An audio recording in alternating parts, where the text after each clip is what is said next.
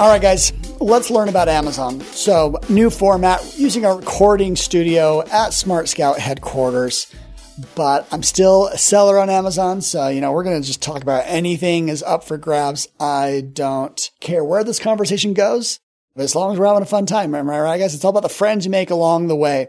So I have with me someone I've worked with for a few years, both at BuyBoxer and now at SmartScout, Josh Andrus. Josh, what's your title or what do you think your title is? It's hard to say at SmartScout. You wear a lot of hats. it's like I don't even care about like no titles do matter. That's that's a whole other conversation. It does depend on the day of the week though. Depends on, the, on Wednesday. Yeah. Video marketing. right, right. He has been in some of our Instagram stuff. We've actually upped our quality of our, you know, if you're into those like short clips, like we tell stories, we tell interesting stories, like state videos. Yeah, the largest seller in each state. I just recorded a bunch on, uh, you know, being suspended, hot takes all over the place, guys. So if you are intrigued by social media, if you want something that's actually entertaining, higher quality, you can see Josh, you can see myself, and that's at Smartest Seller. So many people from the podcast have already DM'd me. Like we're deep in the, the Instagram DMs, just chatting about whatever. But that's a little bit about your background. You know, you've been in the Amazon industry for a few years, just came away from Prosper. Like what things like kind of surprised you about selling on Amazon? That you didn't expect? Yeah. So a long time ago, I knocked some doors for a pest control company and I did the math previously and I was like, hey, this is a great opportunity. When I started on Amazon, I was like, this is great. I don't have to knock doors anymore. Like I can have the internet knock doors for me. People come to my listing. So the thing that surprised me was just doing the math and seeing like I could either knock doors and make X amount of money per day, or I could hop on a listing and make more. What you're saying, like we just got back from Prosper and man, when I was like building or taking down our booth, I'm like, I'm so glad I'm a digital marketer. I'm so glad like I don't have to get my hands dirty because my hands have never done a hard day's labor in their life, right? Yeah, you got some blisters from taking down the, uh, the backdrops. yeah, I know. That's the joke that my wife is tired of hearing. Where I do work hard is endurance sports, but like, you know, no one really cares about that. Okay. Well, we got a handful of topics that I just wanted to cover. They may be current events, my take on the world, stuff that I've been working on. You know, what pays the bills for me right now? Like I actually moved my salary over to SmartScout. And so I pay attention to the software world like intensely. It's fun. I really like the challenge. And it forces me to think about Amazon selling in a whole different way. Most people don't even really care or know about a lot of the tools there, but like I see if they make a small change, I'm honing in. And Helium 10 just launched some new pricing, literally, I think today. And they got rid of their trial. They got rid of their free tier and they got rid of their cheap tier.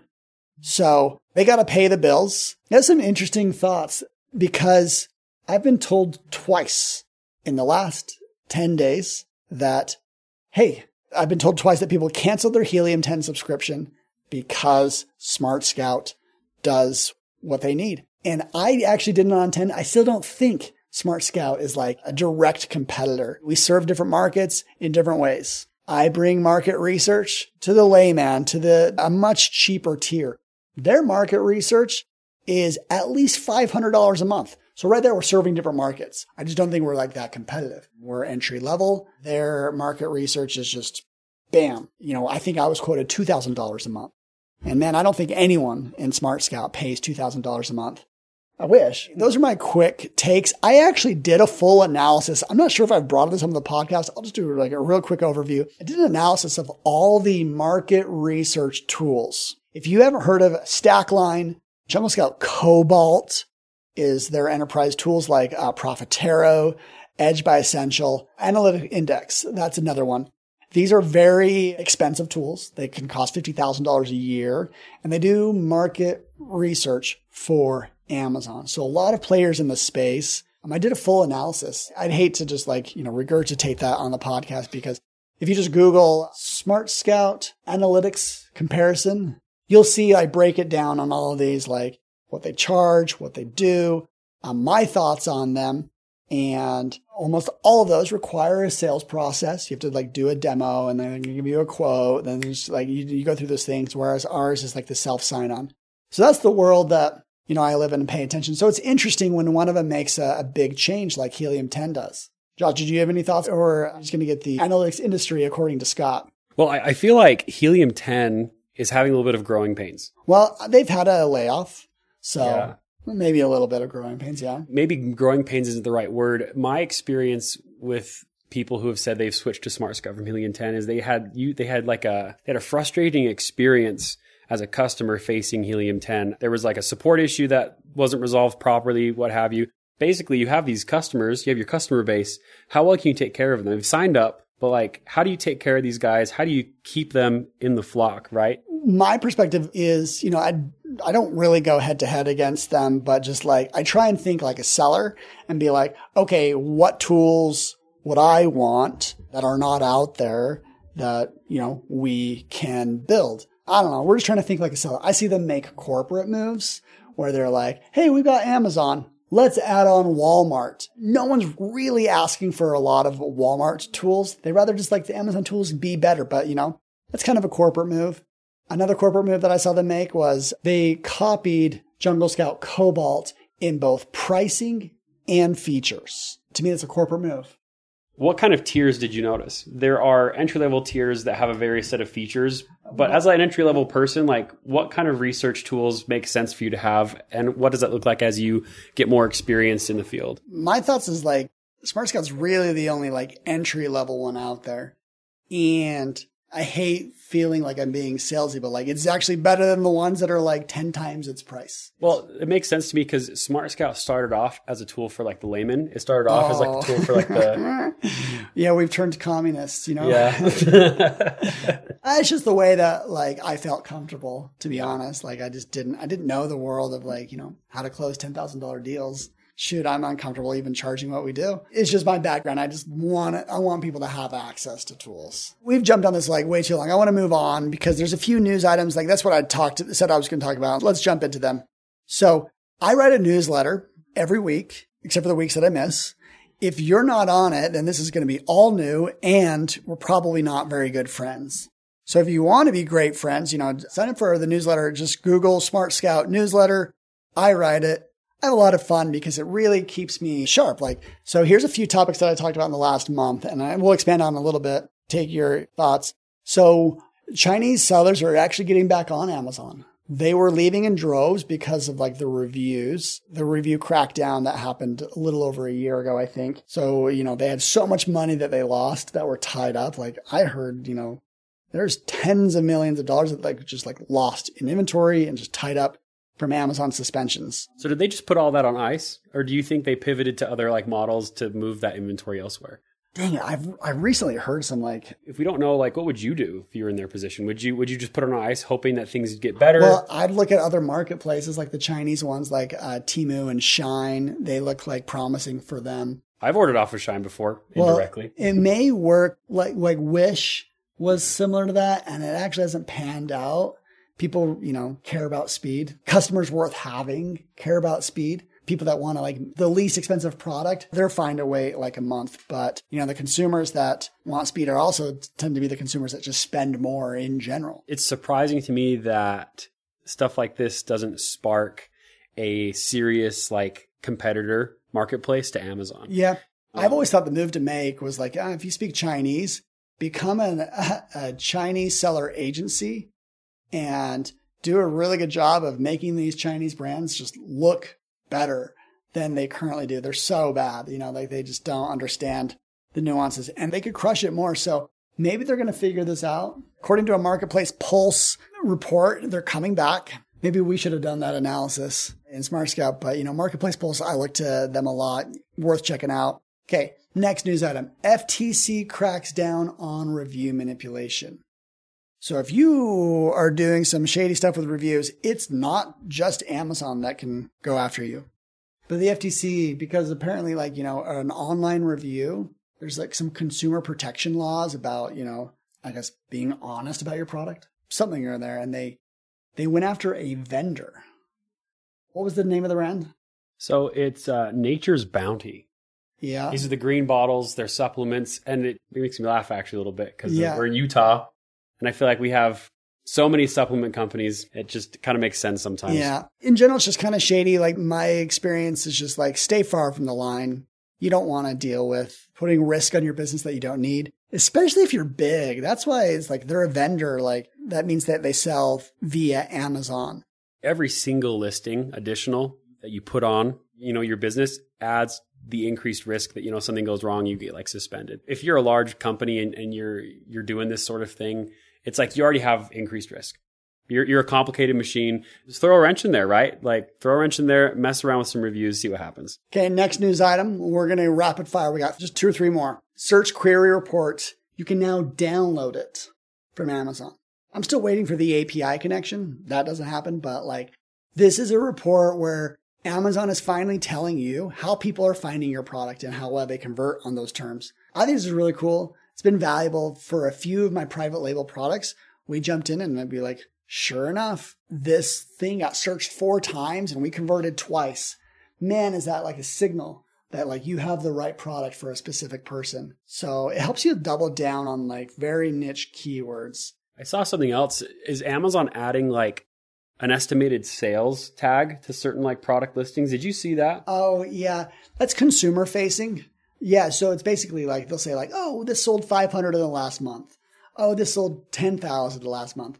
They're giving customers an, a peek into how well a product sells because it uses social proof. It's like this like social like well if other people did it then you can feel comfortable doing it. So your thoughts on whether or not these early trends represent Amazon moving towards a more like transparent like data? They are. Every month they are actually releasing more data. It's a little bit scary for me because uh, there's so much to catch up with and like and interpret and build on top of or you know there's a chance that they could like wreck one insight that I've been able to give and they just they just give it for free. That hasn't really happened yet. I'm not that worried, but because this is consumer facing, if anything, drives more attention to more data. My thought is like they can be transparent about a lot of like the back end data and it could replace someone who displays that back end data, but once data becomes more accessible to everyone,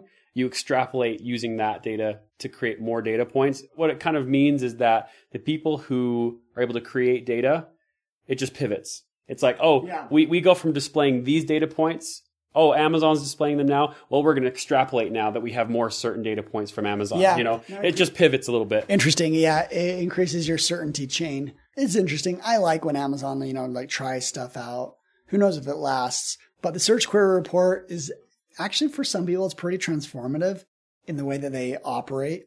You do have to have, I think, brand analytics. You have to have like a brand registry to get access to this, but pretty cool. Like what they're doing. Josh, we just got back from Prosper. Prosper is probably the most service provider friendly trade show for the in the Amazon world. Yes. It's one of the early just Amazon focused shows you know, you get you get all the same boosts year over year, but then there's a around the fringes, you start to see like the newcomers and like the new technology. What were your impressions? A lot of service providers weren't there. A lot of service providers. Yeah, when we're saying service provider, we're being nebulous. This could be a software tool, an agency, a broker. A big one though is 3PL. Sure. What I noticed though is just the ever growing presence of financial services. Those ones are so boring to me. Really, all you're trading around is an interest rate and like the total value that they're willing to risk on you. On the flip side, you get to see a lot of really cool startups that are doing some really, really neat things. Of course. I wrote down a few, but I mean, even just next to our booth at Prosper, they had this like automation system, like a hardware automation thing that allows you to just stick your product in there and it does yeah. all the photography for you, 360, all that stuff, and it just does it all for you. So oh, cool. Really? Yeah. So that was that company is Ortery. O R T E R Y. And I didn't know that they had that. I should have looked at them a little bit more. I bought their box five, six years ago. It was good. Yeah. They do have software too. Yeah, I think it's like I think they like marry it together so it like can I love what you know what I'd have a lot of fun with. Maybe I should just present at one of these shows. The packaging companies. Yeah. Like or like the hard goods companies that are like they're there to talk about like bubble wrap and like boxes and the physical stuff of the ecom. And those are fun. I'd love to go to like an automation, like a machine automation trade show. That'd be a lot of fun. Yeah, absolutely. There was, I'll just name a few other tools or things that I was became aware of. So there's this like I think they just call themselves on-site, O N space S I T E. You can give customer support in the same refunds portal inside of Amazon's returns. So customer goes to like give a return, and instead of like contacting Amazon for help, they could contact you. So it's a chance to reduce your returns. You have another chance to do some customer support. Returns are hitting your bottom line. So cool company. I saw Do My Shoot, just did a podcast with them. I saw SellerCandy. I should bring them on the podcast. They do Amazon seller support for you as a service. So you don't have to ever have to deal with like seller support. Does that extend to even like suspensions? Likely. Probably. I mean, ASIN suspensions for sure. A handful of other things. There's a new services aggregator that I was talking about that looks really sharp. They've really grown up. Turns out they raised a healthy $90 million. This is Threecolts. They look like and talk like a lot like uh, Carbon6. These are companies, they raise a bunch of money, they buy a ton of service providers, and then they just. This aggregator food chain thing that's starting to happen is really interesting to me. Yeah. It's like, here's a bunch of Amazon businesses. Here's an aggregator service. Oh, there's tons of aggregators. Well, yeah. And now we're having a lot of service providers. Let's make an aggregator for yeah, it. Yeah, it's it's called like a roll up where like you find an industry and you just you just buy all the competition uh-huh. or you just roll it all up and it gets done a lot but like we've just seen it so much so hard in the amazon space it's a sign of maturing and i think they'll be at least like you know they'll, they'll find some success they're buying some interesting services and tools it's, it's definitely a maturing space i feel like yeah that's true those are the news items that I see, and let's hit Josh with some uh, soul searching questions. Oh, great.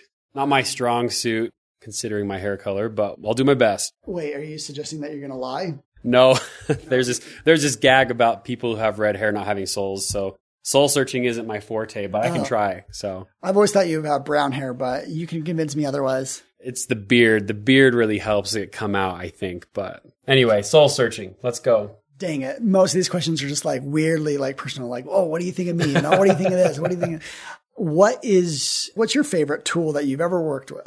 Favorite tool I've ever worked with. Your first thought, I'm sure, is probably ChatGPT. Did you know I saw a photo that like China searches for ChatGPT more than like like it's just tremendous that like there's so much more usage of it in China.